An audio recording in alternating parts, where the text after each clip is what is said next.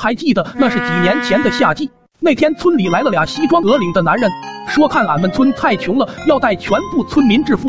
村民们对致富也表现得特别积极，甚至俩老头还献上了一支舞蹈。接着又说，只要每人上缴幺八八，来年夏天再过来给大家分红。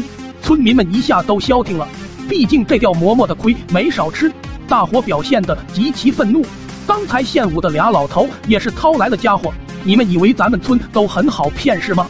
俩男人怕钱没捞到，还捡顿打，哎，灰溜溜的就跑了。老爹带着从商的经验上前说：“要不大伙都把钱交给我，等俺学会了再免费交给大家。”大伙没觉得有什么不妥，但又觉得在什么环节出了问题。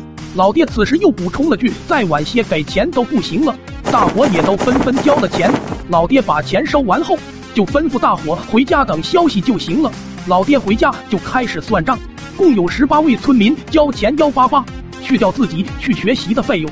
还能赚十七位村民当零花，同时老爹也算出了那两人明天会在隔壁村出现。隔天一早，老爹就在邻村村口给堵上了。等了半个上午，那两人才慢悠悠的赶到村口。老爹上去就给人拦住。当时由于太阳挺大，老爹的脸色被晒得有点难看。那两人看着多少也有点心虚。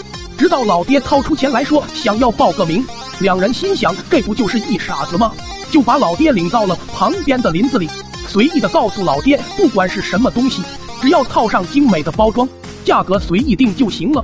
老爹此时也透露着智慧的眼神，在这等我一下。片刻间，老爹就套着自己的底裤出来，犹如一只失控的藏羚羊。我这颗头现在就套上了精美包装，你看看能值多少钱？这还真是一个傻子啊！是啊，接着就让老爹把眼睛给闭上，说是这样才好估价。要闭多久啊，老师？一会就行了。说着，老爹就把眼睛一闭。那两人也是怕摊上什么大事，一下都钻没影了。等到老爹反应过来的时候，那两人早就无影无踪了。回到家，老爹在窗边想了许久，还是打算小事一波。隔天就在集市之冷起了一个摊位，还精美包装了一双臭鞋，一会就吸引了一群老头过来围观。在看见臭鞋的价格后，这特么都能买我命了。接着，另一个老头就说：“有些东西，就算你包装的再好，它也不值那个价啊！就像俺能拉出一座铁塔，它也只是一坨屎。”